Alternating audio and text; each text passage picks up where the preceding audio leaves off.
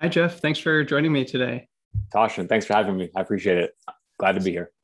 So, I've been very curious about what I've seen you doing on your internet presence and really want to dive into that today and understand you better and what you're up to. And um, as is typical for this show, I would love to just start by hearing from you about your background and your story and just anything that you feel like you want to share. And you can take as long as you like uh, just to share whatever you feel is relevant.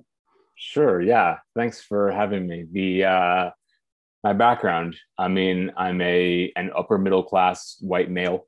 Grew up in the Bay Area in California to upper middle class parents. Um, worked hard at school through elementary, middle, and high school. Um, played sports. Uh, went to UCLA. Ended up studying sociology. Um, from then went into like marketing and communications in the nonprofit space, and then into advertising, very heavy on the social media. You know, this kind of like started around 2010 when social media was like getting pretty big and off the ground. Um, and yeah, so I I was in California for a while. I was in the Midwest for two and a half years. I was in New York for two and a half years, and I've been back in the Bay Area for about five or six years. Was living in San Francisco um, for like five years up until last year. Um, but I mean, really, my my my background. I mean, I I became interested in consciousness and philosophy pretty young, um, and then had my first psychedelic experience in 2008 when I was a senior in college and kind of like ramping up to start job searching. And I don't know. And then in like 2013, I like discovered literary Twitter. And really since then it's like my job was always in the way of reading and writing. Um started writing in like word documents in like 2008 and then kind of more in like the notes app on my phone which i could then pull up on my laptop in like 2013 and since then i mean it, it's it's been kind of like a constant like writing my thoughts down or reading and really like curating my my reading list. And it's in the last few years uh, moved a lot from like the tech and vc world toward like the indie literature writers and artists and activists and kind of philosophers i guess you could say i don't know um, i'm sort of like very bored of like the status games of like business and you know, um, credit to those who are in like the engineering and design and software world. But I think the real work is the heart and the mind and the voice and listening and being a good ancestor, being a good citizen, being a good friend, um, being humble, having courage, and like figuring out what those words mean. Um, I've kind of made that my day job. And, you know, by that, I mean, I don't you know make a living doing it i don't really make a living i'm kind of living with family and on borrowed money which can't last um but because yeah i mean i'm also kind of critical of like people trying to like self-actualize for a living and call it coaching and call it here's my ebook. It's like no like we're all we're all thrashing in the self. And i don't want your fucking course. Sorry am i allowed to swear? Sure go for it. Yeah like I, i'm sort of skeptical of the whole game of like the online thought bro um of which you know you and i are both one. So it's like you can't yeah it's like i'm i don't know i'm very self-critical and i'm critical of the whole enterprise of writing online even though that's i think it's the way out so anyway there's my messy answer thanks for listening uh-huh. can you say more about what you mean by the way out Hmm. Hmm.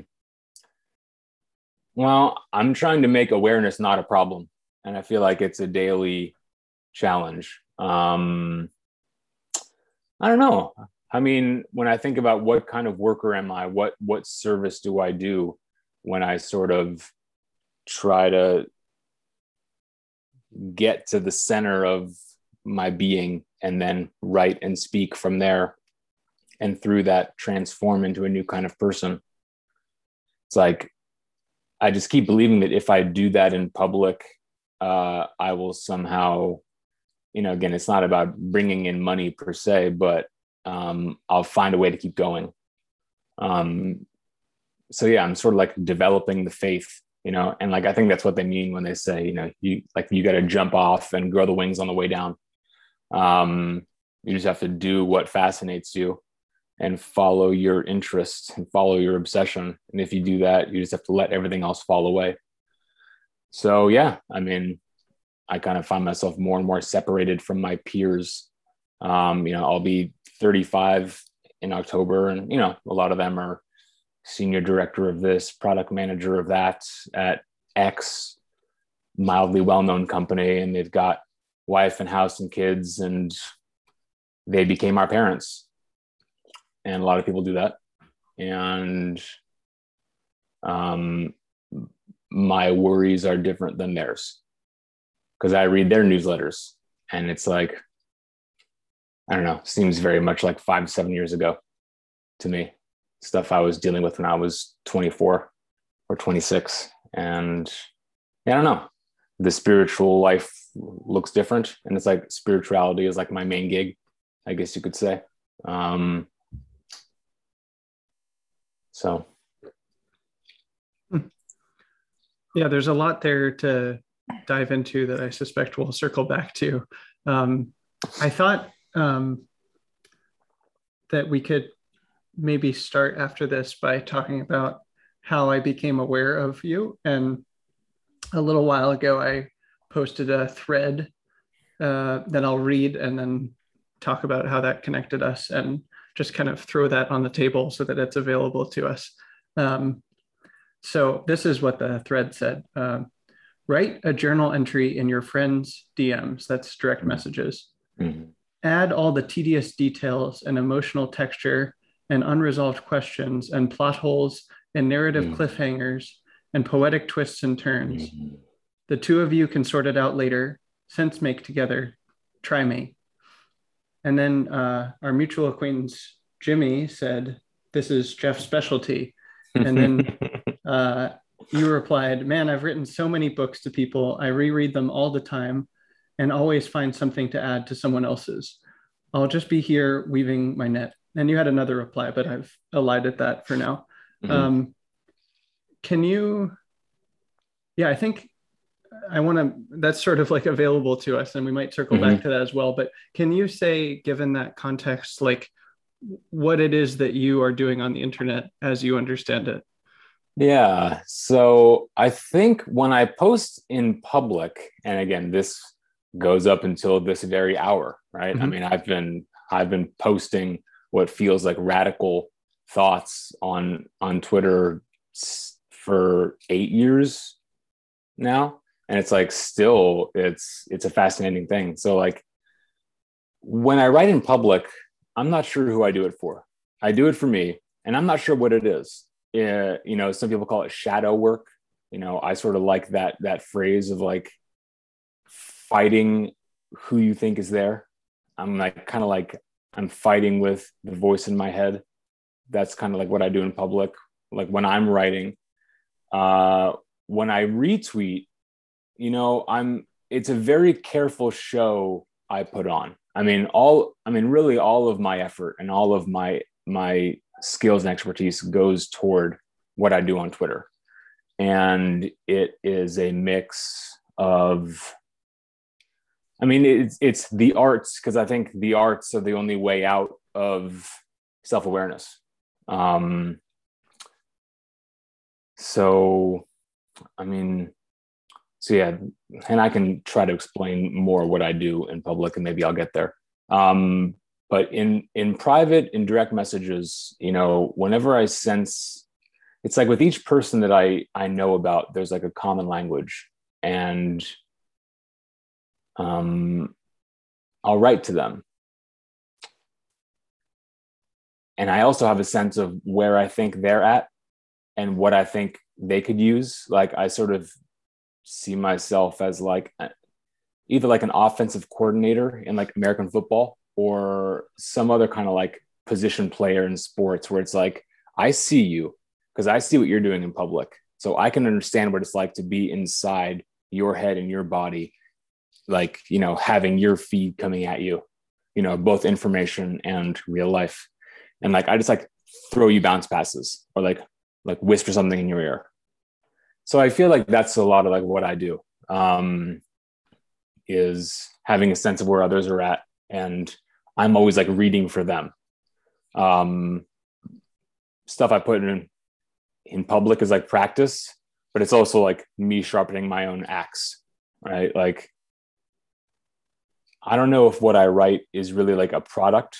Um, i think it's it's practice for me to stay in the game of being able to to understand other people's writing. Um, because yeah, I write a lot. I mean, I've written thousands of pages and I've been over it a lot, but I, I keep losing interest in what I've done. Um, and yeah, I, I see myself as a curator and I'm one of the many creators out there doing stuff. And uh, I don't always like my work. Um, I appreciate myself and what I do, but when it comes to actually like using it, only a small bit of it is useful. Um, and I think I'm a much better writer than I am a reader. I've not, I haven't really tried being an editor for others too much in a while.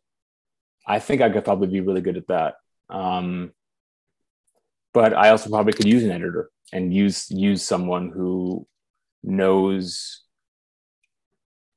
and understands how I see things and wants to help me get better and I've never had that. I've never really asked for it. I've kind of waited for it and it hasn't come.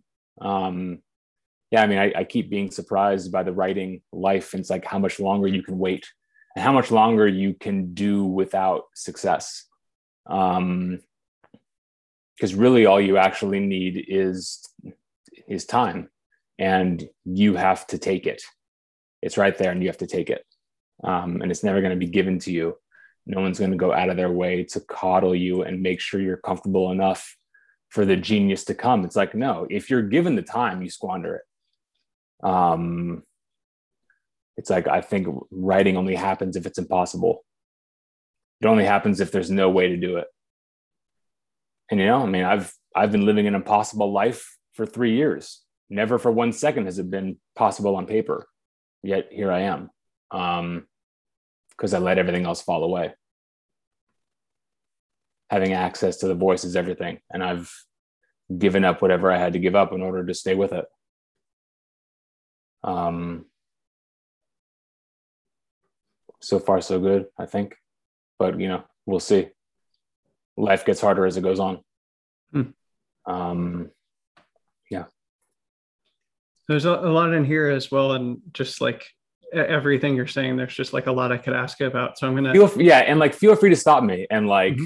like pull on one thread and like push back because yeah like mm-hmm. i can kind of like go and go mm-hmm. and like yeah like like let's kind of like treat this like we're like building a sandcastle together of like what i can put here and what you can put here and mm-hmm. like we both shape it so yeah feel free to like guide me mm-hmm. and edit me and like take control if you want and we can see how that goes uh-huh yeah, I think um, maybe just to keep it like as simple as possible to start, what I'm hearing is like there's you you, you write and you read, and sometimes it's in public and sometimes it's in private, and this is uh, a spiritual activity for you.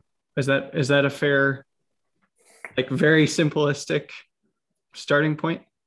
Yeah, I mean it's it's spiritual, it's social, it's professional it's um you know i mean like it's work it's therapy it's my pastime it's my diversion. Um yeah it's it's sort of all those things. Um because yeah it's like once you start yeah like i mean we could talk forever about the difference between reading and thinking and writing and speaking. Um but i feel like those are like the tools and it's kind of like keep bouncing around. Um, it's like I'm always doing it. Mm-hmm.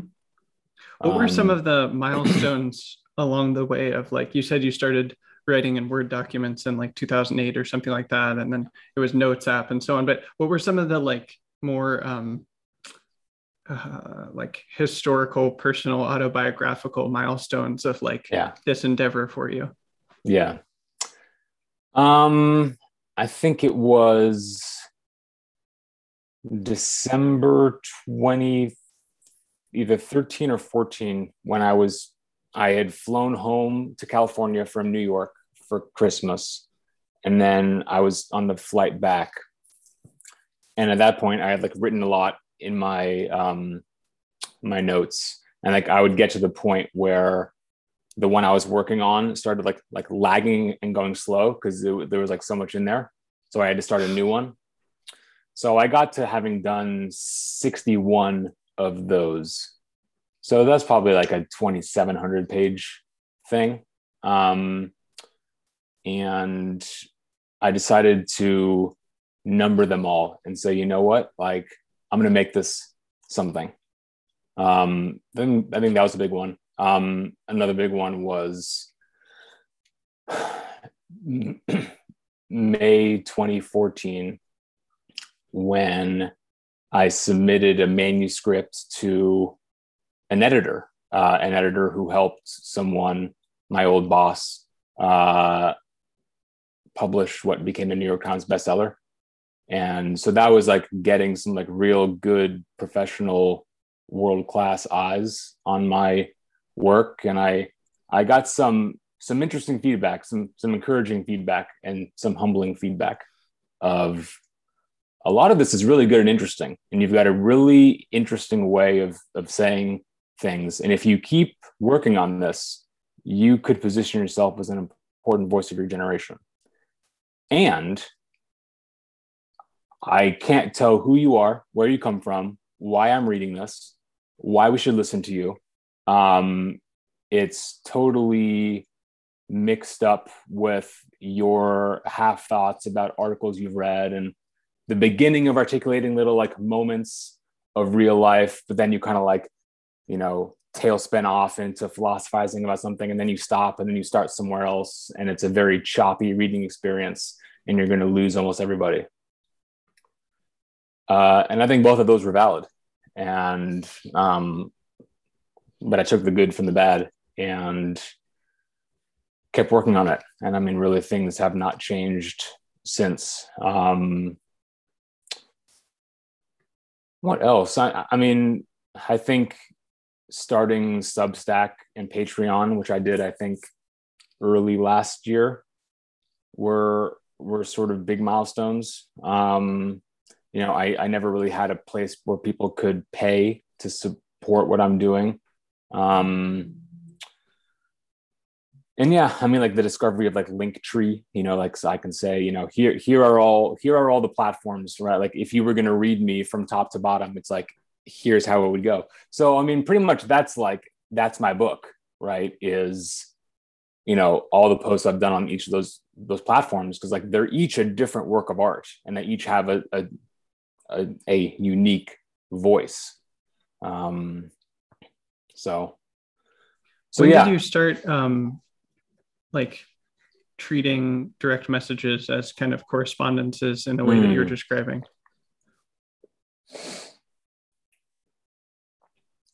Maybe not until like 2019.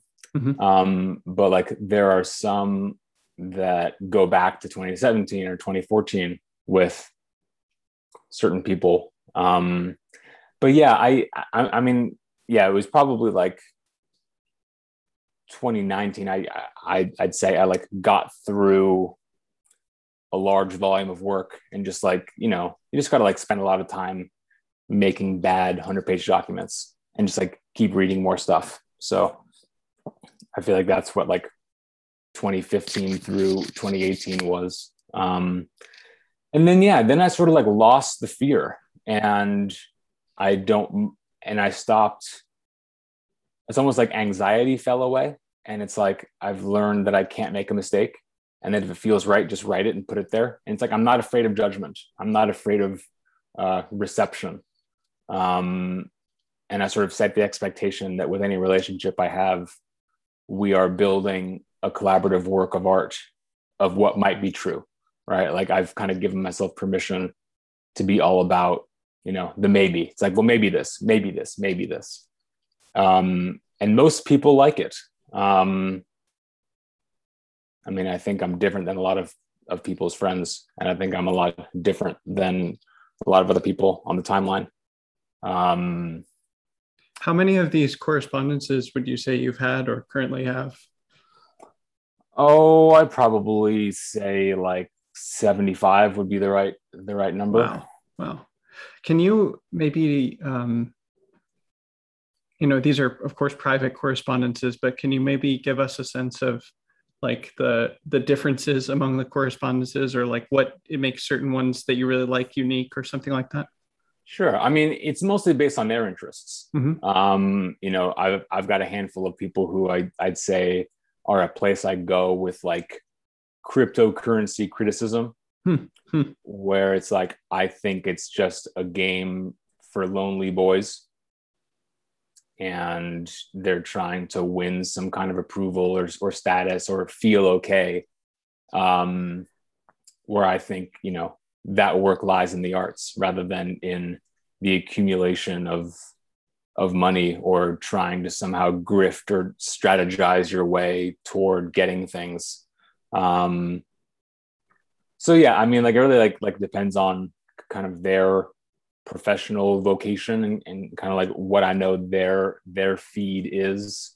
Um, so yeah, I mean critiques of management and leadership and politics, or critique of America, or critique of certain kinds of writers, right? Like the whole like tech VC Substack paid newsletter thing is something I like am like pretty negative on, and um, always like find a place to like recycle my thoughts. Um, you know, there are some people I sort of have a semi romantic or intimate relationship kind of like vibe with where I'll send them like like certain kinds of art, certain like flavors of of stuff, either like thoughts or or paintings or um, or photographs or something else um, that kind of like reminds me of our of our connection and is like on brand or like has like the aesthetic of like like the things that like we've shared or like the stuff that she posts. Um so yeah it's like i'm it's like everything i see reminds me of someone that i'm building something with. And yeah like i said in that reply to you and jimmy it's like i'm always like stirring the pot. Um like I read until I find something to either like say myself or write down myself or send to someone else.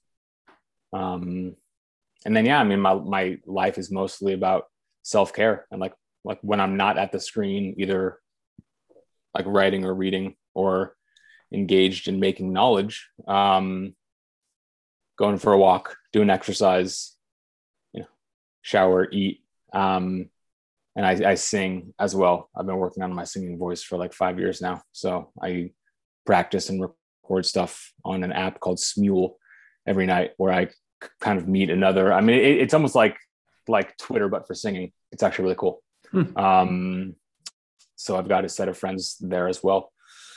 Can you um, describe? Um, you know, I'm looking at your link tree now, and there's uh, 13 different things. Uh, there's a Substack, Patreon, Tumblr, Medium, YouTube, SoundCloud, Smule, Twitter, Instagram, Pinterest, LinkedIn, Facebook, Spotify.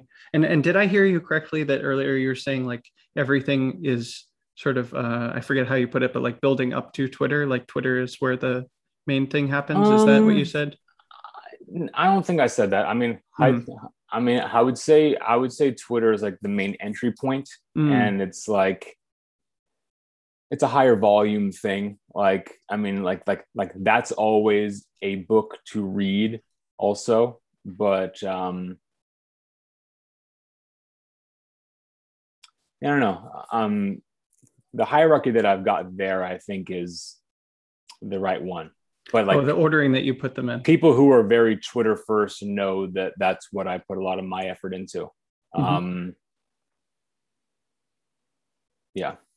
So t- maybe you could tell me then about some of the different platforms and kind of how you tend to use them. Okay. Well, yeah. Um, so yeah, Substack. Um, I started my newsletter. I called it Selfing in Progress. Um, essentially, like it was a place for me to kind of figure out what I have to say and what I'm doing, even though that's like mostly my voice everywhere. But for some reason, uh, doing it in that format, um, I don't know, kind of like puts me in I don't know if I'm going to say puts me in solidarity with others also doing Substack, even though I'm critical of the whole thing. Um, but yeah, I mean, all I seem to be able to write is stream of consciousness. Um, Patreon comes from a place of the the idea that if you create what's inside of you, you'll find an audience and you'll be able to make a living from it, which I don't really believe is true because um, I see all sorts of talented people all the time who are full time creators and essentially doing what I do and maybe doing what you do. And it's like, you know, are they making 70K a year? I doubt it. You know, who's who's paying? Um, and I don't know if it should be paid. And I think we should be able to live and follow our interests rather than work and do work that probably pollutes the planet. Um, so yeah, I mean, Patreon kind of comes from a place of like being skeptical of the notion of being able to do original creative work out of your own solitude and make a living but it's like there's no other choice so it's kind of like a futile attempt but yet I keep making it. Um, which I think good literature comes out of that. It's like I'm writing to save my life, and I know I'm not going to make it, and I know I'm fucked, but I have no other choice but to swim as hard as I can. Um, you can call it Kafka esque. Um, Medium is an older platform, very connected to Twitter. Still um, I think there I have a lot more of like like my psychic baggage from like 2013 and 14, which is very dear to me. I don't want to lose that baggage. But back when I thought like business and tech and VC and social media was like cool and like I wanted to be Don Draper and like live in New York and work in advertising, which I did. And then I found out the clients are boring and the people and the, and the people aren't that talented and not that interesting. Um, and so but yeah that's that's still kind of got there's like a push and pull of like i want to succeed and win and like you know capitalism is a way to like be better than other people and like that's what winning is um it's like that battling with you need to surrender and you need to become a monk of sorts and be very sweet and be vulnerable. And um, so yeah it's sort of like a place where both sides of me fight it out. Um, tumblr may be more like romantic and literary. Like i feel like that also started a long time ago um, very interested in like sweet girls blogging about their sadness um, and i can kind of like put on that cloak and kind of like play that game a little bit, sort of like where you can go and like be nobody. Um, it's not very connected to my other social profiles, so it's sort of like a fresh. It's like a fresh start whenever I go to to Tumblr, and I can. I don't know. I mean, it's it's not as professional. I mean, it's more confessional. Um, so they're different and like i don't copy paste between them um but i don't know you know i think it would take someone else reading them to to really see what I'm up to. You know, like I I may not have enough distance on myself to really be able to to give a, a complete analysis of kind of how they're different. Hmm. Um, anything that you'd like to say about the other platforms? Um, yeah, I'd say I'd say Pinterest is a good example of just kind of what what intrigues me about about art and about images. Um, you know, I mean, I think so much of my so much of my aesthetic is about this need to create. It's like I think it was Picasso who said that like the artist only creates to get out of hell.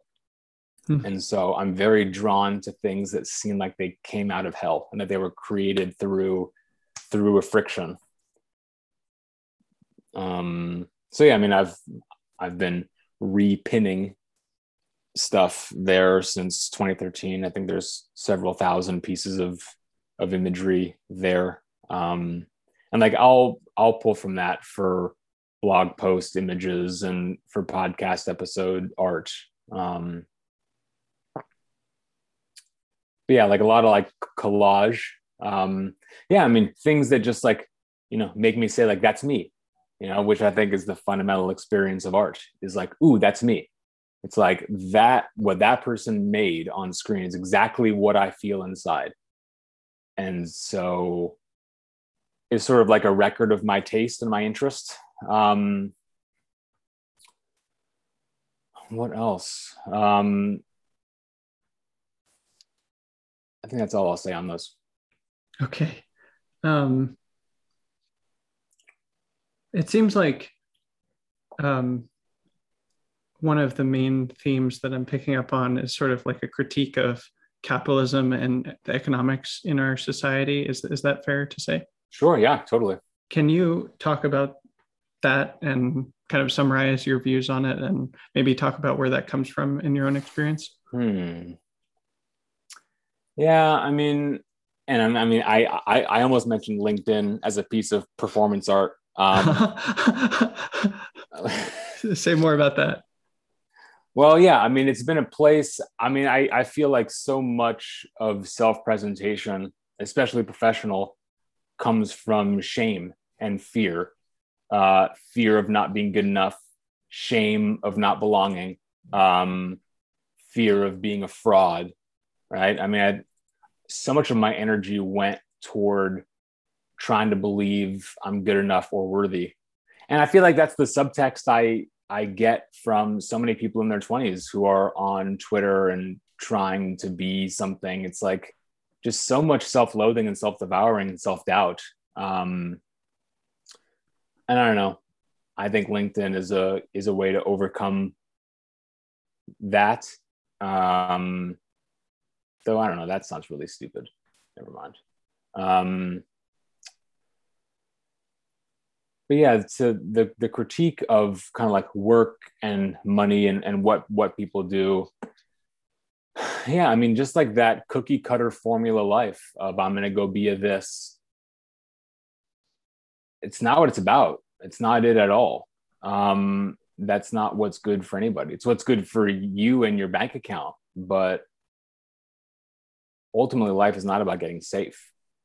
Life is about being in a weird place, being uncomfortable. Um, I'll say more about it later. I'll kind of let let that build up. Um, see if we can attack that coming in edgewise later mm-hmm. unexpectedly. Mm-hmm. Um, because yeah, I mean, I I like to think that I've kind of arrived at at least what's the perfect form for me of like reading and writing and thinking and being critical and trying to understand what it is to be alive and what consciousness is. Um, and I don't know. I mean, going back to to email and going back to roles in an org chart where other selfish people are trying to look good in front of the right selfish people it's just a waste of it's just a waste of talent given the actual conditions on earth with human beings and with the planet um, but it's very hard to, to stand outside the institutions. It's it's very hard to have no business card. It takes a lot of guts and the end is not always clear right? I've got a lot of very well employed friends and uh, i don't quite know what they think of me. Um, they appreciate my presence in their life but i don't think they wanted to switch places with me. Um, but i don't want to switch places with them either. So uh, just a practical note, if you wouldn't mind being careful of touching the mic because it makes a, a big sound when you scratch your beard. So, got it. Sure. Uh, it's a, a, growing edge in my own life to say things like that. So I appreciate yep. you no, receiving it. Good eye. Um, I'm curious. I want to ask about something you said earlier of uh, you said I seem to be unable to write anything other than stream of consciousness. Can you say more about that? Yeah. Um, well, I I go to to write things and the voice appears. Um, and I don't know. I, I mean, I, I think this is like my creative process is like you just like like like you dump out what's there and after that your kind of curator publisher mind kicks in. It's like huh okay like what to do with that? Like is that really what i believe? Um because i don't know. I mean like i think the person who writes and the person who speaks are sometimes different. Um yeah i mean when i say all i can write is stream of consciousness it's like all i've got is my one voice and like it's always going it's always going here all day. It's zooming morning to night. And it's sort of the voice i'm stuck with. And i can't go try and be something else. Um, and i'm not trying to to massage it into being able to have a neat twitter bio or or something right? And even if i'm not a success i mean I'm here standing here saying I'm only going to be myself and I'm willing to give my life for it and I accept my fate. Which I think is a cooler thing to say than most people with neat bios have to say. I think they're devoured by fear of not being good enough and they cling so hard to being coherent and legible. Whereas I sort of think that being illegible is sort of like the magic of it just for the uh, anyone listening right now, your bio on Twitter is uh, a snoring emoji, and that's it. So, uh, which is interesting. Um, yeah.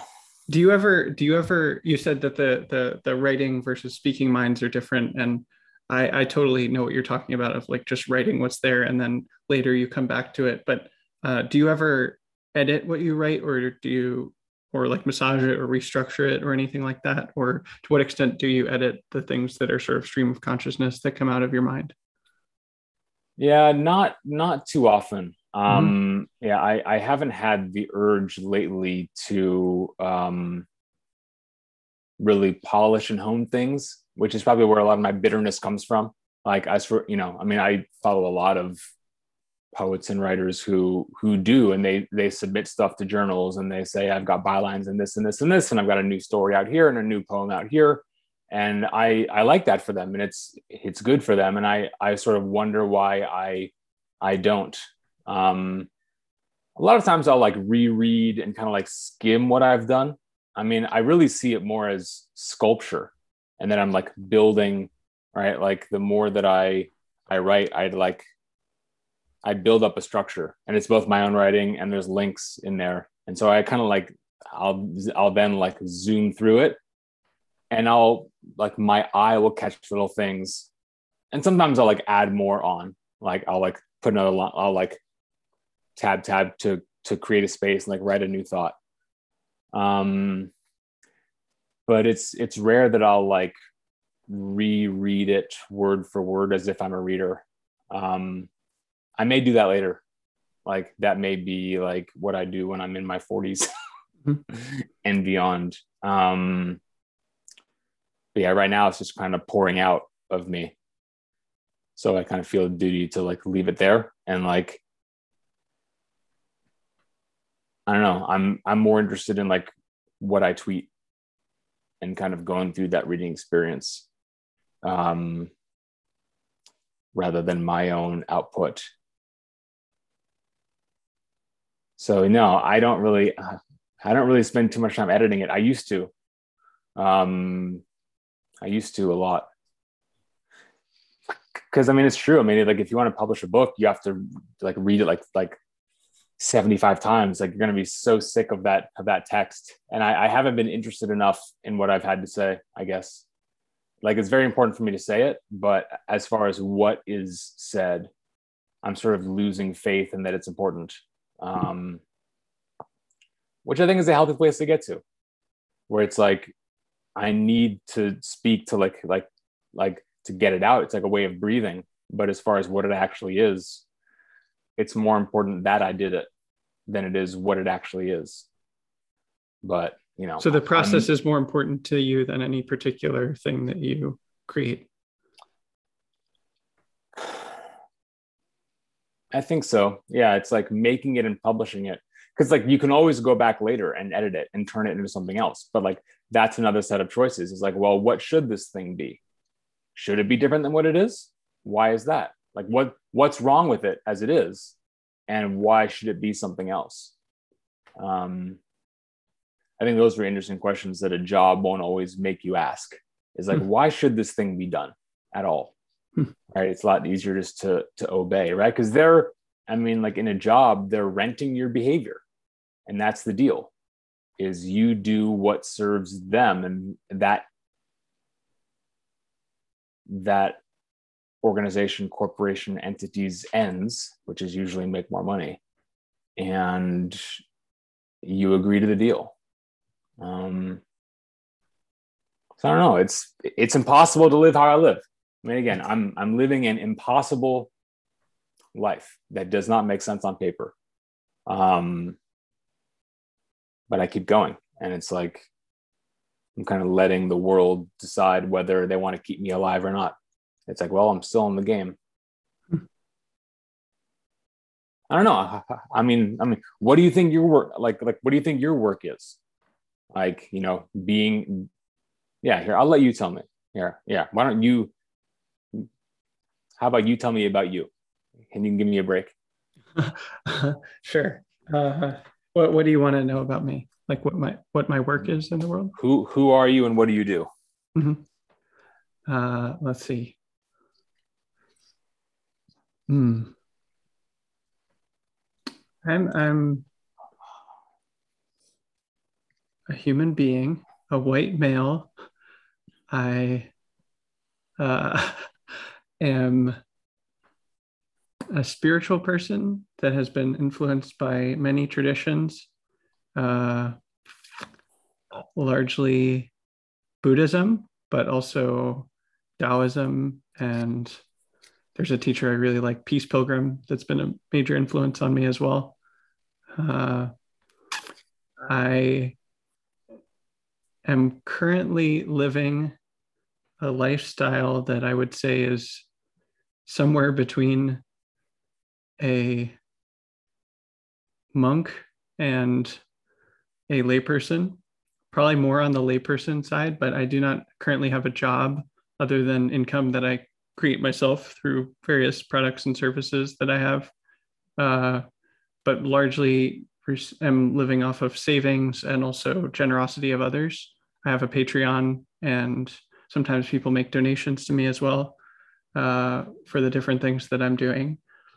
Uh, and then I use that to do the things that seem best to me that are both most enjoyable to me personally and seem to be of maximum benefit to others. So that looks like um, a lot of it has to do with loving kindness meditation, which has been a very powerful form of meditation for me. I, I teach it at least once a week. I have a free event and post those recordings online. And then there's other ways that I'm doing things related to loving kindness. And then I also have this podcast where I just talk to people that I think are interesting. Um, I have a blog where I write basically summaries of things that I've learned uh, so that they're more accessible or digestible to other people. So, you know, um, if I read five or six books on something, I can summarize that into a blog post that makes that topic a little bit more accessible and navigable to someone. Um, and then I tweet a lot. Uh, I have multiple Twitter accounts and do different things on them, but uh, there's a lot of uh, posting about, well, different things, uh, different things that I'm doing. And yeah. Yeah, I was intrigued by one of your audio messages to me a few weeks ago about Twitter alts. Mm-hmm. What's your kind of philosophy toward toward that, and like why the multiple accounts? Mm-hmm. Well, um, let's see. it's interesting because I had a, I did a podcast yesterday where I described this same thing, um, but I will revisit it. It's a very interesting topic and want to share it with you as well. Um, so I'd say I have this a main account that's associated with my name and uh, is public as well, and publicly accessible. And then I have several alts that are also associated with my name, but are like increasingly private, up to one that's just me, right? That's just like a journal for me. Uh, but then basically it's like close friends that are in the multiple private alts. Um, and those have sort of different themes. Like there's one that's very personal and it's just about my personal life and like things that not everybody might want to know or I might not want to share with everyone. Um, and then I also have sort of themed accounts that are more about uh, specific themes or questions or inquiries that I have that may or may not be associated with my my name. And I'd say over time, the experience has been of like um, I'm exploring my ability to speak about something or investigate something, and then over time, that that aspect of my personality or that way of speaking gets integrated into like the person that shows up on main. So, um, you know, I become increasingly comfortable talking about something in a way that I feel is appropriate or safe or like I feel good about that other people are going to feel good about. I have, I have very high standards for how I speak, both in person and online. I think speech is basically has ethical consequences. So I want to speak ethically and I have very high standards mm-hmm. for that. So that's a part of it as well as like it feels safer to express certain things in private and kind of test them and learn how to speak about them in ways that are appropriate. And then gradually that gets integrated into like oh yeah this is a good way to speak about this in public. Um, and i try to i'd say in general like if i've learned something for myself i try to share it with other people so that it's accessible to them um, if it helps someone else. So like yeah I, I guess i'd say to take a step back I want to remind myself of the things that I've learned. So I am my own best reader, right, uh, in whatever I do. And then also, I, my hope is that not only does that help me, but something that I've learned can be made available, made accessible to other people, right, so that it's it's of benefit to others as well, ideally.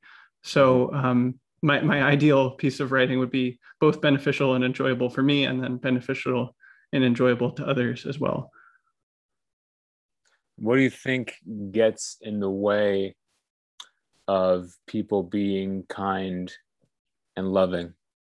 And maybe what I'm asking is what is the nature of the struggle between light and dark and between my urge to be kind and gentle and vulnerable and interested in others and then also the urge to to thrash and to break glass and to tear things apart hmm. It seems like that question is coming from your own personal experience. Can you can you speak a little bit more to that about where that's coming from? Um, well, I mean, like the more I kind of play with my voice and like see see what's inside me. Um, you know, there's that meme. It's like there are two wolves inside you. Mm-hmm. Um, and I don't know. I I feel like I I have access to all of my selves at once and depending on the hour it's sort of like a mix of of a few different ones. Um yeah i mean i don't know like i've got i've got rage and i'm not always sure what it's directed at. And then i've got um the thing that wants to kind of relax and appreciate and uh be feminine, perhaps is the way to put it. Um, so I don't know. Yeah, I mean, I I think I'm always trying to see see what's alive for me in terms of different forces kind of mixing and uh yeah sort of like my my duty just to like write down the collision um i don't know i mean i guess like i'm i'm asking like if that kind of vibes with with what you think about when uh when you think about loving kindness hmm. and why it needs to be taught at all like why isn't it the default it's like what are you like working into on people when they when they come to you and they they want to meditate on mm-hmm. loving kindness it's like why is there why is there a flip side to that and what is that flip side hmm. Hmm.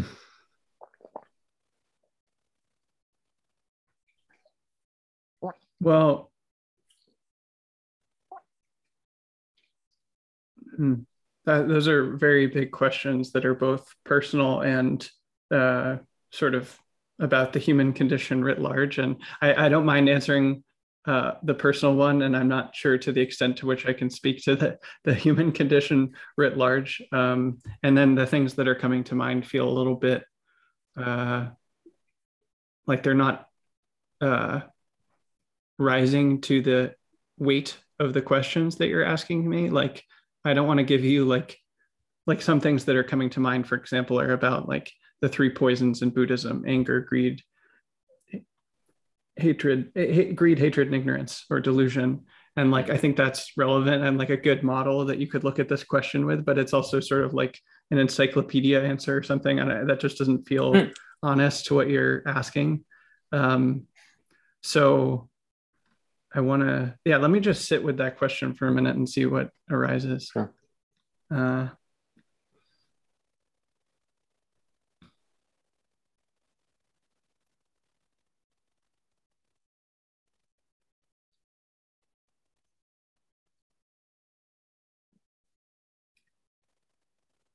Yeah, let me let me make maybe make a very specific answer, and I don't think it'll get to all of what you're asking about. But for me, um, just recently, even today, I've been experiencing a lot of anger and uh, just about different things. It's it's not really particularly important what I'm the things I'm feeling angry about. They're just banal. Um, but then it's a question of like, how do I move with that, and how do I speak with it, and what is what is moving here, right?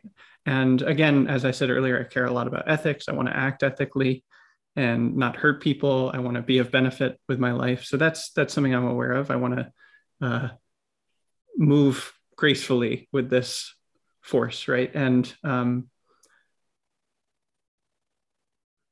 I guess the way that I've been relating to it today is like, oh, there's this anger, and it's about these different things. And what I want to do, ideally, is feel it in my body and be honest with that, allow it to move freely in my body, and then also discern what it's about and if anything needs to happen there. And if so, like this would be my ideal. I don't know if I'm there yet. Like use the energy from the anger in a way that's directed towards the thing that caused the anger, but without harming others and ideally like resolving the problem. So um, I guess that there's like to me right now at least there's signal in the anger of like something here is is not quite right or should needs to be adjusted or needs to be spoken about or addressed. Um, and and i my default would be like don't don't mention it just don't feel it don't express it just bottle it up but that doesn't work. And um, so i'm trying to like move with it in a way that's graceful. So I guess in, maybe to zoom out a little bit, what's coming to mind is like a lot of the things that you're talking about of these two wolves or what whatnot. Like I think that all of these different aspects of mind are very normal and very human and like even have benefit to them like anger's you know as much as it's been hard for me to work with it it like has a benefit and a purpose and a place and a role but then it's about how you feel it internally and how you express it externally and like it seems to me there are more or less skillful ways of working with these kinds of aspects of mind um, and like actually with in terms of loving kindness maybe this bears mentioning like i think it's really easy for people to perceive loving kindness or the way that I present it in the world is like, for example, like good vibes only. Like, oh, I just want to be happy and like pretend everything's fine and like just make yourself happier. And like, there's a reason that's sort of a straw man of loving kindness. Like, I, I can see why it would come off that way, but that's like not what it's like for me and not what it's about. And it certainly would not be about um, ignoring or avoiding or repressing the darker aspects of like like anger or sadness or grief or confusion or whatever else it is um, i think you really have to honor those internal forces and without like yeah without feeding them or making them bigger or harming others like using them feeling them and expressing them in a way that uh, both honors them internally and and shifts things externally without causing damage to self or other. And that's the standard for me right now that's coming to mind. Yeah. Hmm. would you say you have any violent urges? Oh certainly. Not frequently but sometimes yeah. Where do you get those out hmm or how do you how do you alchemize them metabolize them into something else and then like what is that steam that comes off of that chemical reaction. Hmm. I think doing embodied things is really good. I love dancing, for example. Uh, dancing is really good, and some of the dances that I've had that like channel that anger energy feel really good. Um, I think you can do that with basically any movement form. Uh, I, you know, the times that I've had access to, like, say, a boxing bag feel really good you know that's not frequent but quite enjoy that. Um, so in any case my experience of it is like and this is something i'm trying to do as much as possible but like f- really feeling it in the body and there's a, a, an emotional tone and there's an energy to it and an aliveness. And then yeah like expressing that through motion in a way that's not uh, not violent or not harmful but like really moves with it and like if i do that in dance for example like that can really shift things and and move it and shake it up that like honors that energy without like hurting someone or, or beating someone up or something like that mm-hmm. Hmm. who do you see how do you think about reading between the internet and what we'll call either books or also yeah like how do you think about reading um let's say between books and the internet mm-hmm. like what's your strategy or what's your like like what's your like workflow hmm. for reading hmm. i've read a lot in my life uh read a lot uh and i love reading it makes me very happy love learning about things that I'm interested in. Um, it's interesting to me to notice that I do very little reading of books, at least these days. Um, I do a lot more writing and putting things out there and kind of uh, activities like projects and showing up in the world in different ways. And um, it seems to me like I'm, I don't know, I'm really trying to honor my own intuition for what the best use of my time is, and both for myself and for being of benefit in the world. And that seems to lead right now, at least, to less reading than I would expect or even enjoy. Uh, where like there's just so much creative energy and uh, potency and aliveness in the projects that I'm doing that uh, it feels like a better use of my time to create and put things out there and try things and do projects and so on. What's your approach to uh, community management? What does that term mean to you? Hmm.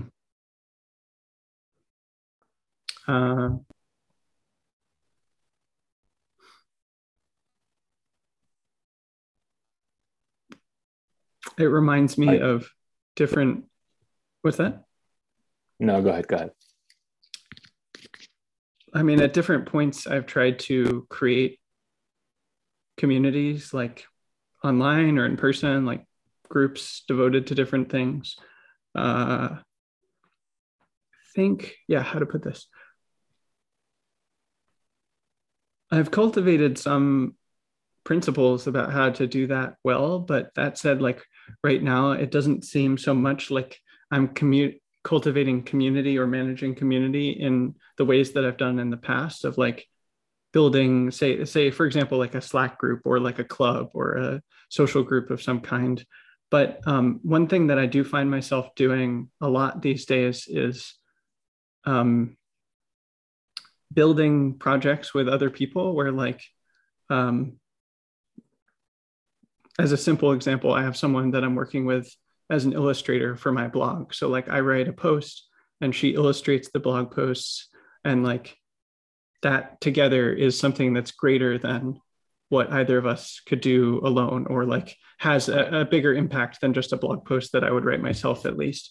Um, and that's a simple example, but there are other projects that have like maybe five or six or seven people involved, where they're each people, each person's bringing a different skill, and in a way that's like sort of, um, it's almost like a short-term community around a specific goal, and then it disbands, and like those people might rehash and new connections and stuff and build a new project, but like that seems to be working better for me than like making a long running Slack channel or something like that. Hmm. Why do you ask about that? Well, I mean, I'm, I'm, i guess I'm always interested in how other people think about um, their readers mm-hmm. and getting feedback. And yeah, you know, like how to how to how to manage and like surf between, you know, the two dozen conversations you've got going at at once. Mm-hmm. um and yeah kind of like yeah like you said it's like where your intuition leads you to right? I mean i yeah i found myself going back to a lot of message threads and like like rereading. And like anytime i like message someone something new i sort of found myself scrolling all the way up to the top. Um so yeah, I don't know. I mean, do your DMs how how do they look? Hmm. Like who's who's in there, and you spend a lot of time there. Mm-hmm. Yeah, I'd say I spend a lot of time in DMs. Uh, um, yeah, I think this might be part of why I was really interested in connecting and what we know what led to that thread that I posted that connected to us. But like some of them um, well, I'd say I'd say you know some of them are like very simple. Of like someone asks me a question, like you know, can I learn more about this or uh, something like that, and uh, or I ask them a question, and some of them like go nowhere. It's just like a one-time thing and doesn't doesn't really lead anywhere.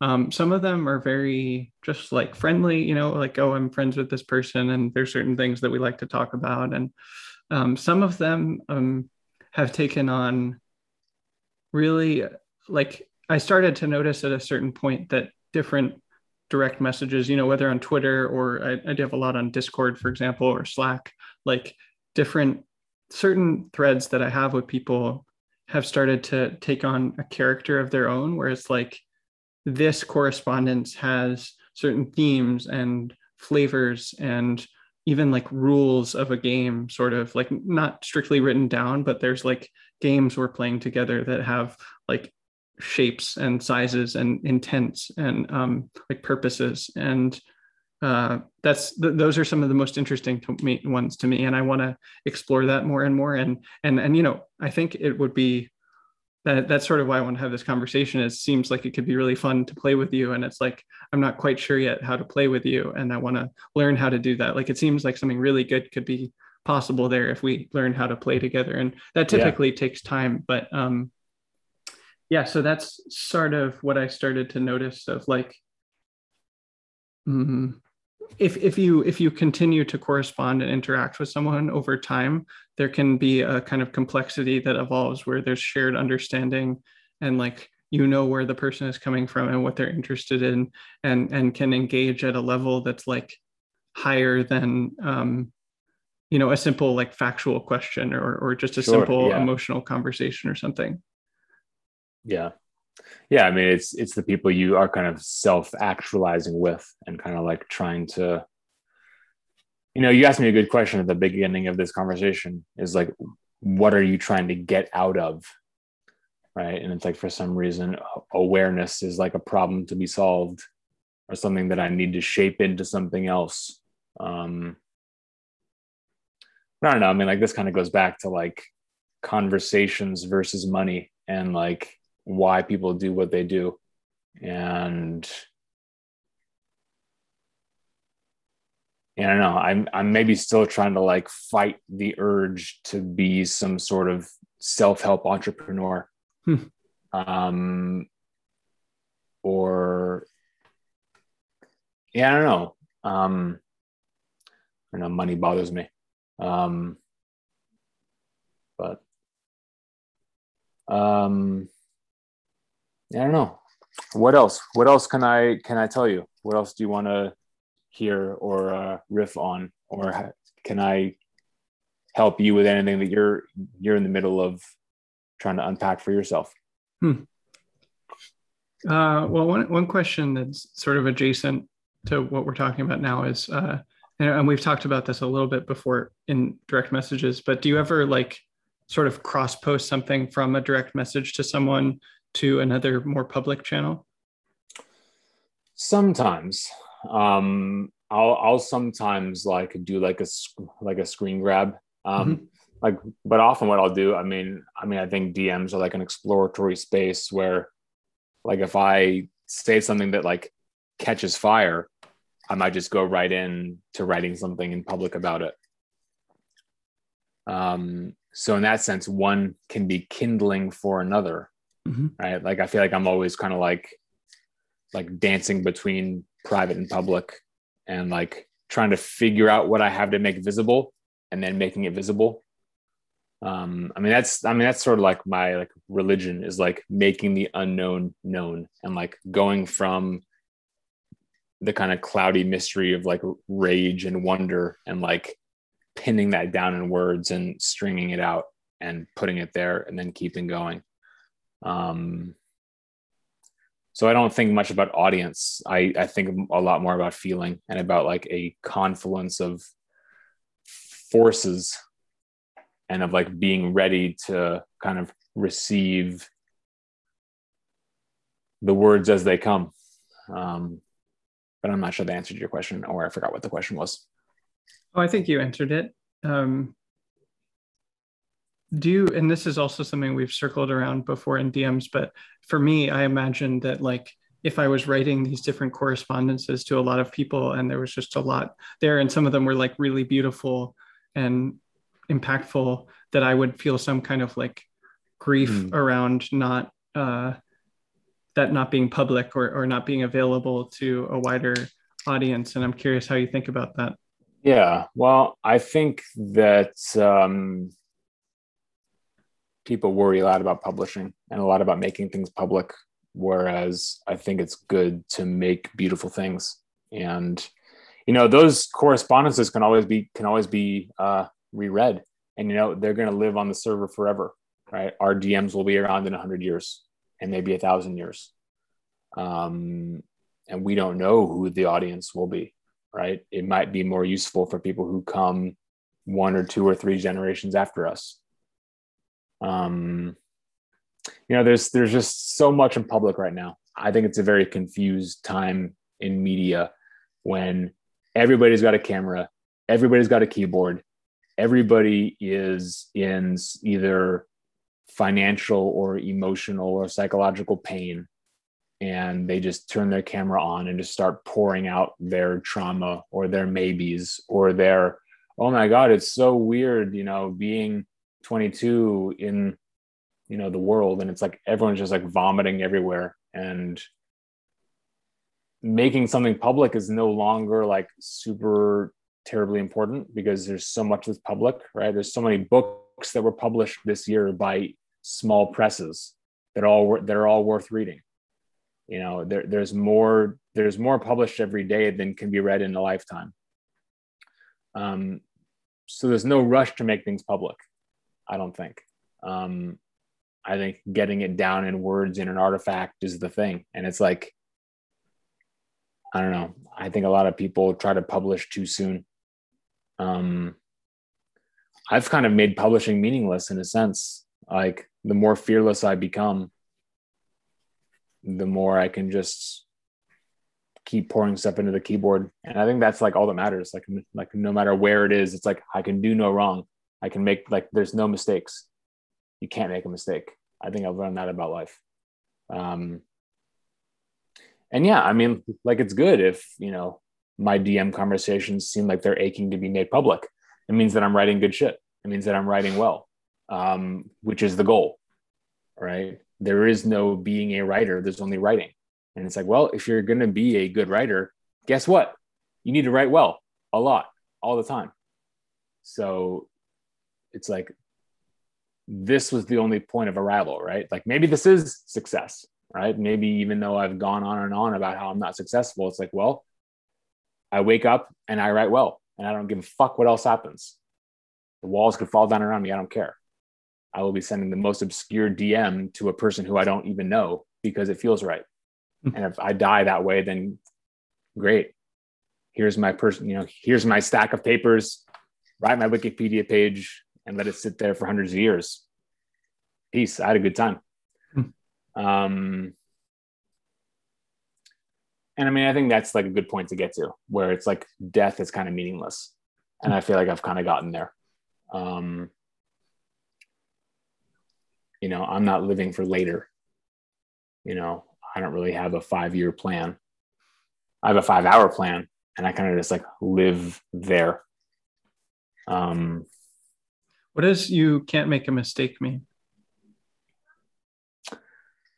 Uh, that everything's material and that you actually don't have as much control as you think. Um, you know, fate versus free will rem- uh, remains an interesting thing. Um,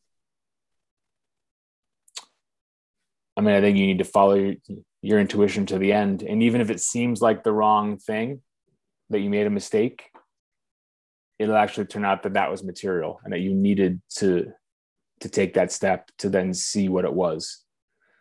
Um, By material, um, do you mean like relevant and pertinent rather than like matter? Yes. Mm-hmm, mm-hmm. Yes.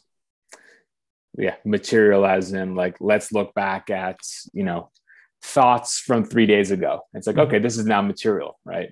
You know, the stuff I wrote in the middle of the night last night that was, you know, full of rage and anguish. It's like, okay, I can come, I can come back to the sanity of my my creative process today and be like, ooh, like look at that. Someone had a nervous breakdown last night. Let's see what let's see if we can use this material and turn it into something. Um, Oh, so you so mean yeah. like it's the it's the it's like the basis for creative work? Absolutely. Uh-huh. Yeah. Yeah. So would you is it fair um uh I asked Jimmy who connected us if he had any questions for you and he said uh, let, let me pull this up actually. Let me let me quote it verbatim. I want to sure. honor the this question. Uh, see. So he said what are the uses uh, this is not verbatim, I'm paraphrasing here what are the uses and costs of mania and love? oh, Jimmy, I love you. Um, the uses and costs of mania and love. Well, I think I think mania um, gets you to the purely both human and also transcendental place.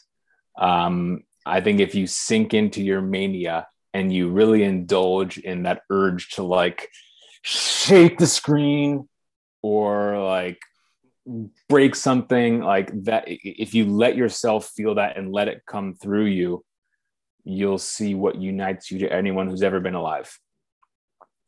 Um, and i think that's useful. I mean i think i think being able to connect your personal to the universal i think is really what being a creative person is about, certainly what writing is about, certainly what acting or photography are about. I think any of the arts um, is about knowing that you are like everybody else while also being completely yourself and unique. Um, the costs of mania um, you become unemployable um, you're lonely because you're always kind of lost in your own taste and your own like judgment of your own voice. Um, i'd say those are the main costs. Um, when you really follow your own groove you kind of live in a world of your own. And uh, your mind becomes your workplace and yourself becomes your endless project. And um, yeah you sort of live in a world of your own creation um, which makes you lonely.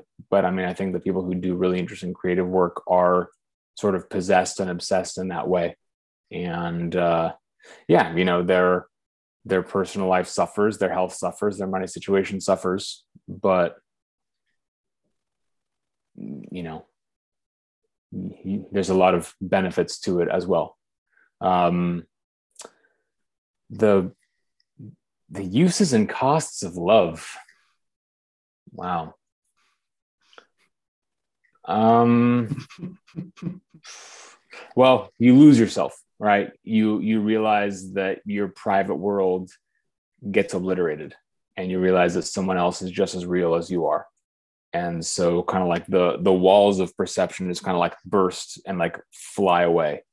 Um and you realize that work won't and can't save you.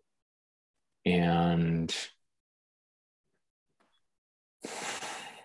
hmm uses of love? Well, that certainly enables you to relate to other people and to understand community, understand family, which is a term I'm kind of becoming more and more distant from. Um, costs of love. You become locked onto an idea. You become locked onto an image. You start to live in the past. Um, you idealize love, and really, that person is new every day, just like you are. Um, and yeah, you realize that it's two people trying to to get pleasure from the same place and trying to to make reality fit and and ideal. And uh, it's painful. It's painful when you don't get what you want. It's painful when things don't seem to work out. Uh, when you just have an infinite hunger that can't be quenched.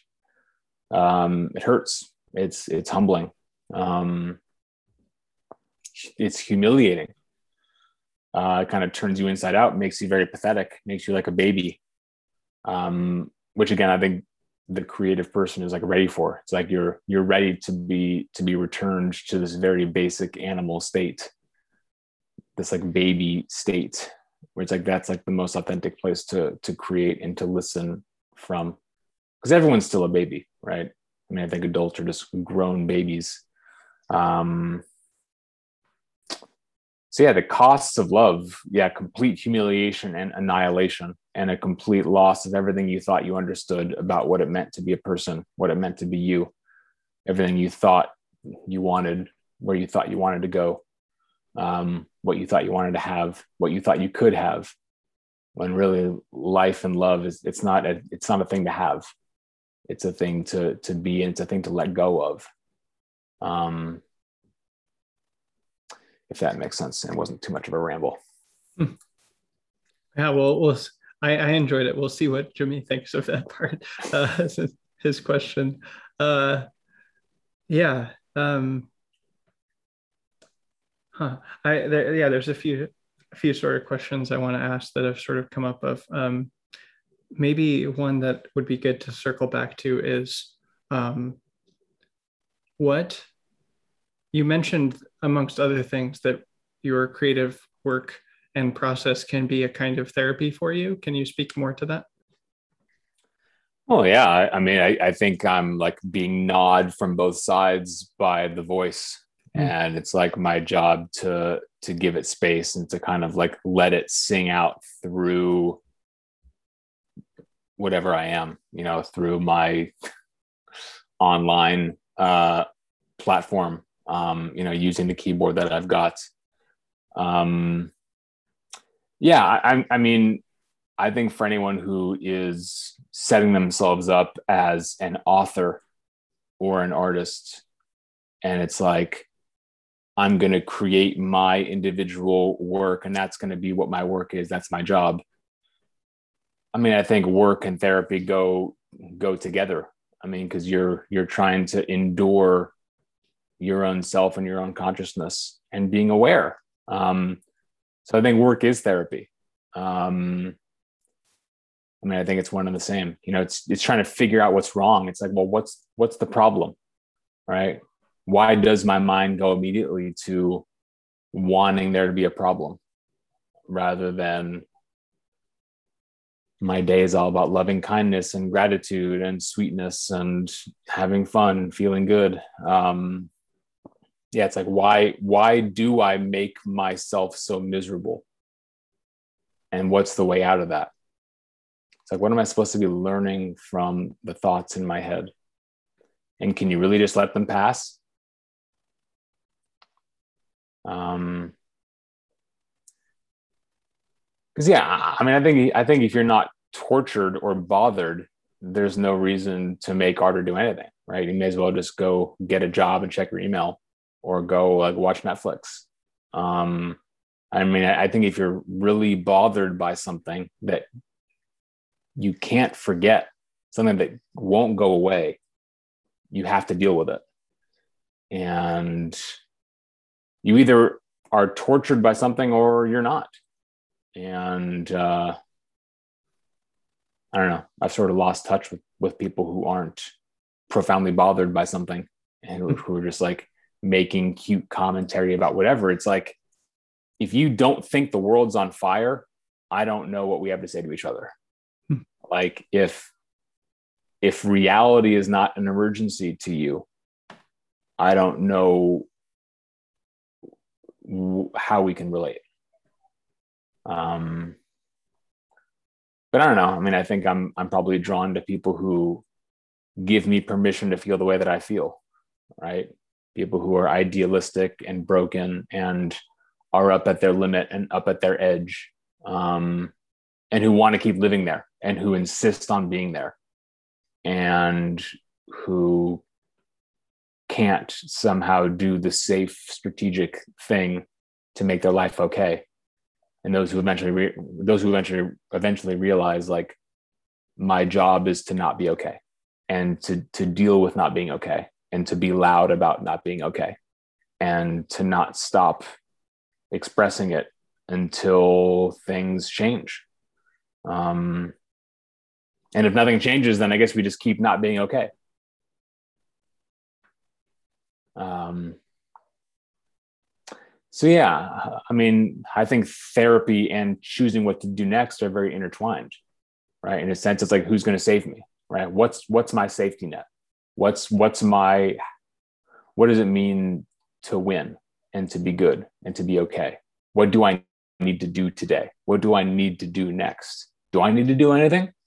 Or can i just sit here? But then of course you start kind of like you know getting the itch to go do something. Um, so yeah, I mean, I'm not driven by emails. I'm not driven by calendars. I'm not driven by uh, budgets or by um, corporate mission statements or anything. Um, I'm motivated by my own unrest. And so dealing with my unrest is the work I have to do. And, and so that is therapy. Um, but I think it's also the keyhole through which other people are trying to do their thing as well. So the more I understand that keyhole, the more prepared I am to be able to to comment on and respond to and engage with with their stuff, right? It's sort of a relief to be an audience member. It's sort of a relief to to be able to see others work and comment on it right? Because i know how much it means to me when someone actually reads what i have to say and says something clearly about it. It's it's very it's very rare you know? I'm sort of surprised how few readers i seem to have given how much time i spend writing. Um so i don't know. I don't know if that answers the question of you know how work and therapy are related. Mm-hmm. i'd say so um, what would you say, like within your creative process and your writing and the work that you're doing, what would you say are the like growth edges of what you're doing?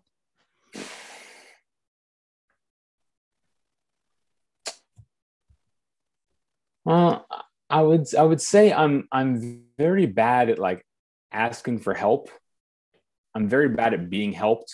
I feel like I'm always like two steps away from figuring the whole thing out. And like finally it was like, oh, like that's what I should do. Um so I don't know. I, I don't really know what to show people. Like I, I really don't know how to how to build a bridge between where I am and other people, which is probably the source of my misery. Um my growth edges yeah i mean maybe i just need to like like delete so much writing and start over like start over from, start over f- from the beginning. Um i feel like the more i delete the better i feel. Um so yeah i mean my my my growth edge may be to really believe my own medicine which is like it's always day one. You're always starting over at the beginning. Um and yeah, I mean, if I mean, I think what I'm doing online is not really working. I think the writing I'm putting out, it's not really working. Um, so I, I need to have the guts to delete it all and start over. And from there, decide what I really have to say. And if I don't have, and if I don't feel a need to tell my story or to make a statue of whatever I am, then I should go do something else. Maybe just, you know, be a reader for other people, right? Go go be an editor, go help other people do their thing. Um see, I don't know. I I feel very uncomfortable in my current understanding of what my job even is. Um and I don't think it's going very well. What would um, working look like?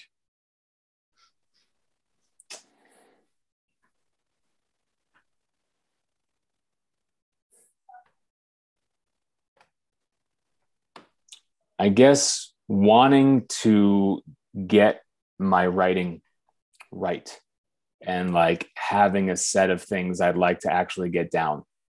Um, rather than everything being a, a rage of stream of consciousness that goes in and out of different subjects that people can ignore and it, and it never makes an impact because it's just like a violent wind that comes in and out and it doesn't really do anything um, and it doesn't stick right like I don't know. Like I need I need to decide who I am and what I have to say, and I need to get I need to to put it down. And I guess like be be more organized. I don't know. Hmm. I guess like need to like start over. Hmm. Is this a common feeling for you, or something that's just current right now in this conversation? No, I mean it's it's kind of been the theme of the last like couple years. Mm-hmm. Like, um,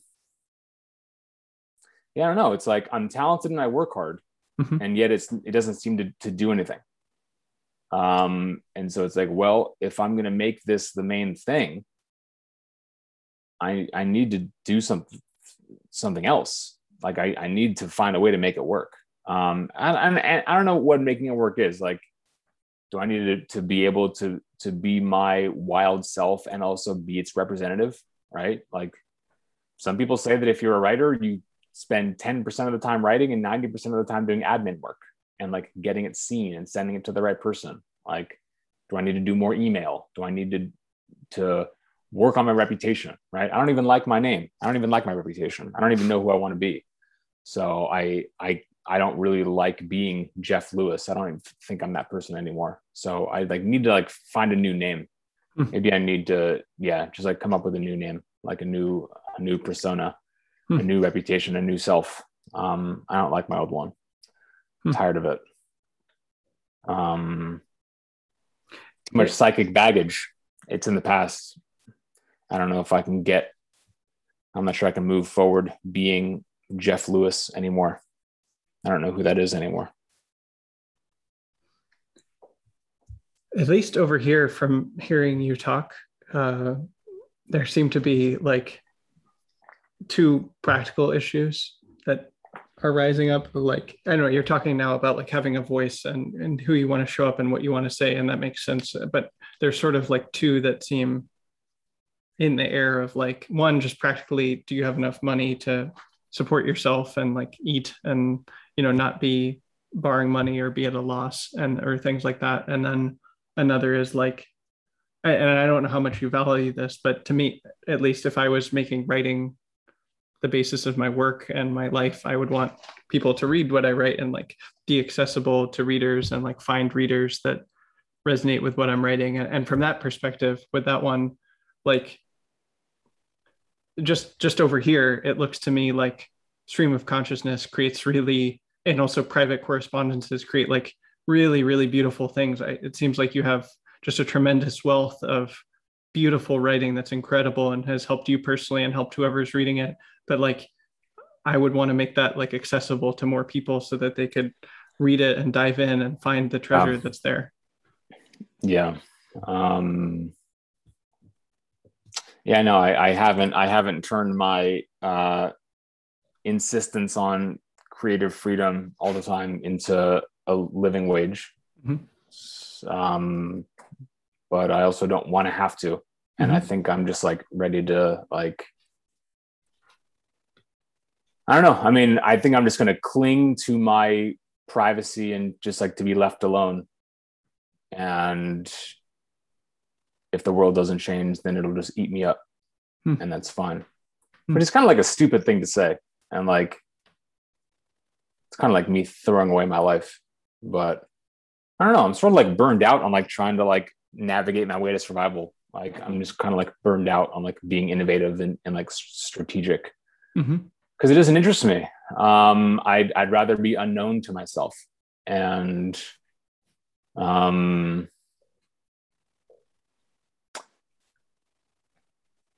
yeah, I don't know. I, I mean, with my correspondences, it's like that's my, in a sense, my like like my public work. Um,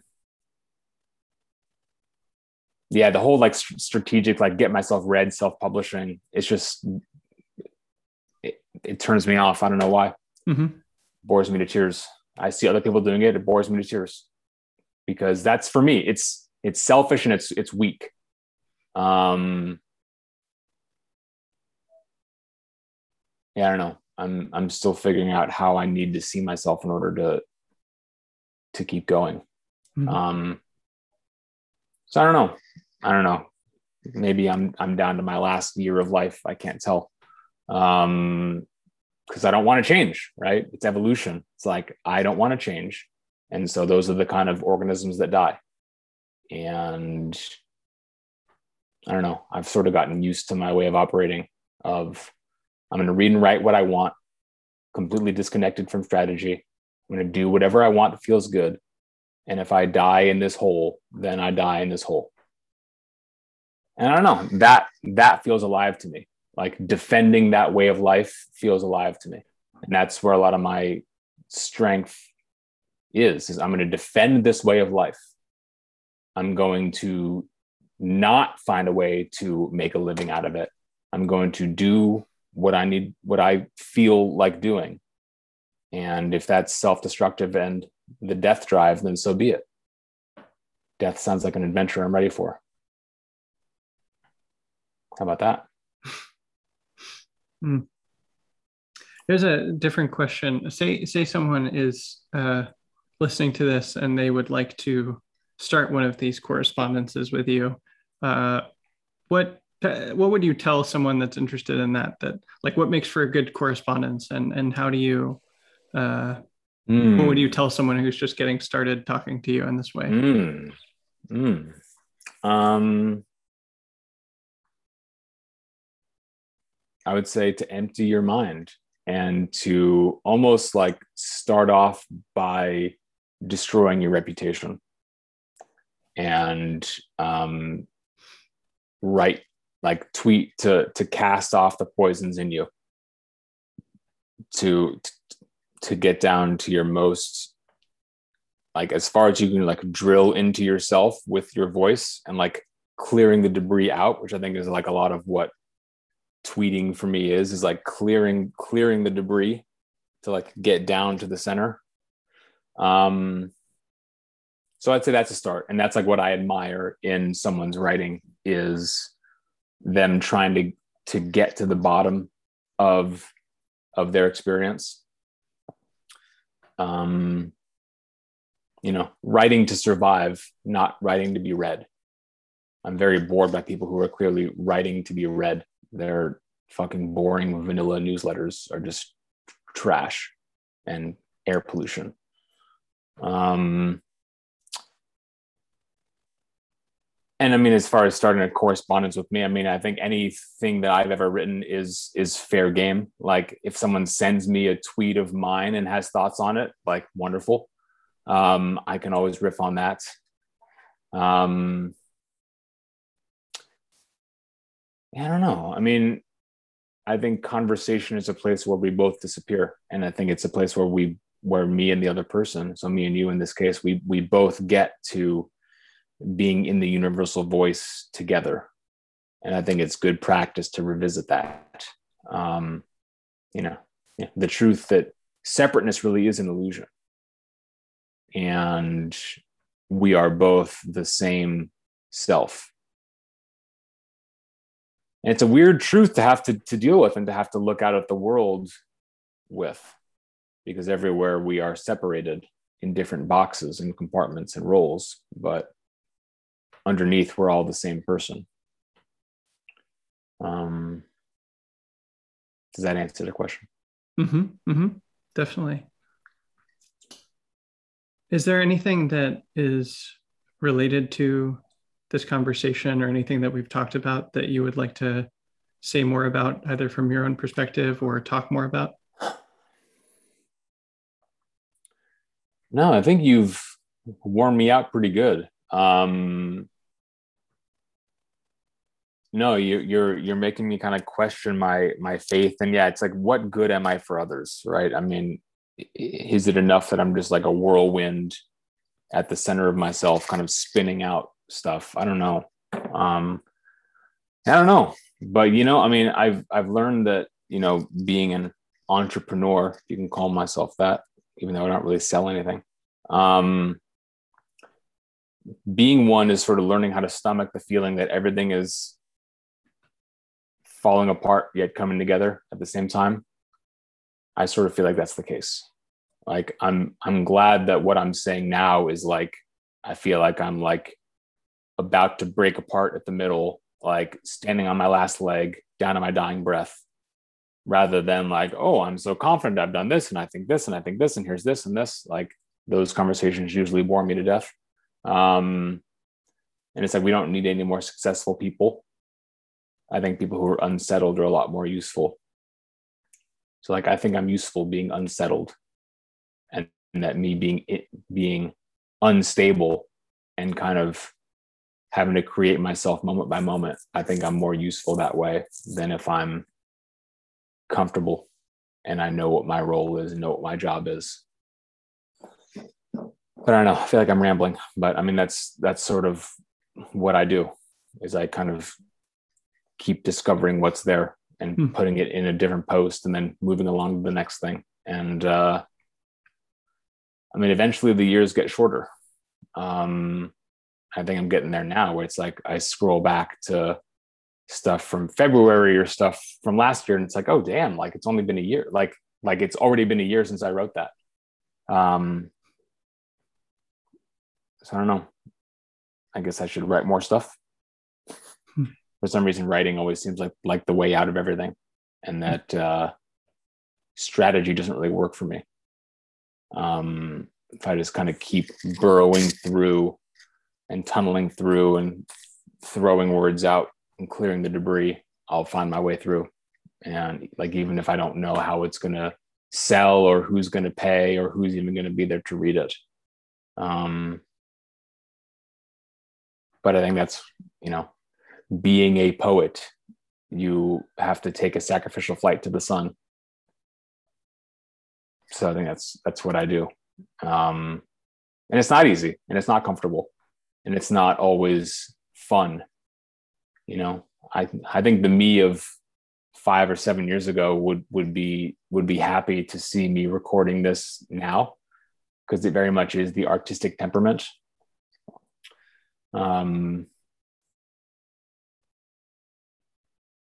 so i don't know. I, I hopefully i've i've impressed my younger self and uh, i think there's a lot of my younger self who are out there today. And so i'm sort of out here like working for them as well right? Like i can always turn away from my own issues and like keep those like on the stove over there. And then i can turn my full attention to how they're doing. And i can and i can imagine what they're going through from the, from the position they're in. So it's like even if i'm like an emergency which i think like i always am um i can always like push pause on that and like turn back to someone else and use everything that i've learned in my being an emergency to be a good seer of what they are doing. Hmm. and again, turn back to that like offensive coordinator role and sort of helping them get through their own being an emergency. Um, but yeah, I mean, no one's got the answer of how to be themselves and be okay, right? We've only ever been able to make money by comporting to others' behavior. So, you know, being original, it, it's, yeah, I don't know. I'm, I don't really spend too much time thinking about how to monetize myself. I'm kind of waiting for someone else to come along and do it. And if they never do, then they never do. And I'll be a cautionary tale and it's fine. Mm-hmm. Well, the, the, you know, I've only read so much of what you've written and, uh, had this conversation with you and talked so much with you in DMs, but I like the thing you're pointing to and the example that you set catalyzes something for me that uh, is relevant to my own work. And i think maybe you know we're coming from different places and have different values and goals and so on but the the example that you set has been very uh, uh, potent for me or like fruitful. And it's it's stewing and i'm curious to see where it goes if only to you know a continued correspondence with you and i suspect others might be interested in corresponding with you as well or reading what you've written or diving in so i would hope that that comes out of this conversation and um, yeah and yeah uh, yeah. In any case, I really thank you for your time and for having this conversation with me. It's been very interesting and fruitful for yeah. me, and I hope it has been for you as well. Yeah, absolutely. Yeah, I mean, this was a good uh, therapy session and a good. I mean, my writing can only be as good as I am speaking, right? It's like, so this was a good productive day of like sit down and actually talk about what you do and what you believe and who you are. Mm-hmm. Um, and yeah, I discovered some some some messy stuff in there uh, about what I really am. So you've you've helped me uncover what I what are my growth areas mm-hmm. uh, and also what I think my strengths and my my convictions are um, so no, this has been very, very clarifying. You let me talk a lot, which I, which I appreciate. I hope it wasn't boring um, oh, no, or, or, or too self-indulgent. Mm-hmm. Um, because yeah, I mean, I think I think we're all out here trying to f- figure out what our role is. Um, so yeah, happy to to kind of lead the way and kind of make a trail where there isn't one uh, for anyone who has a voice that's kind of in their head all the time and they need to to honor it or else it's going to swallow them alive. So um yeah i'm always glad to to meet other people who are are doing that as well. Um because yeah i think we are our only hope and it's like the only success is you know being in league with the others and kind of continuing to do the impossible because like you, you never really arrive. I think you just kind of keep marching. Beautiful. So thank you. And um, Yeah. Thank you so much for this conversation, Jeff. Yeah, absolutely. Awesome. Thank you.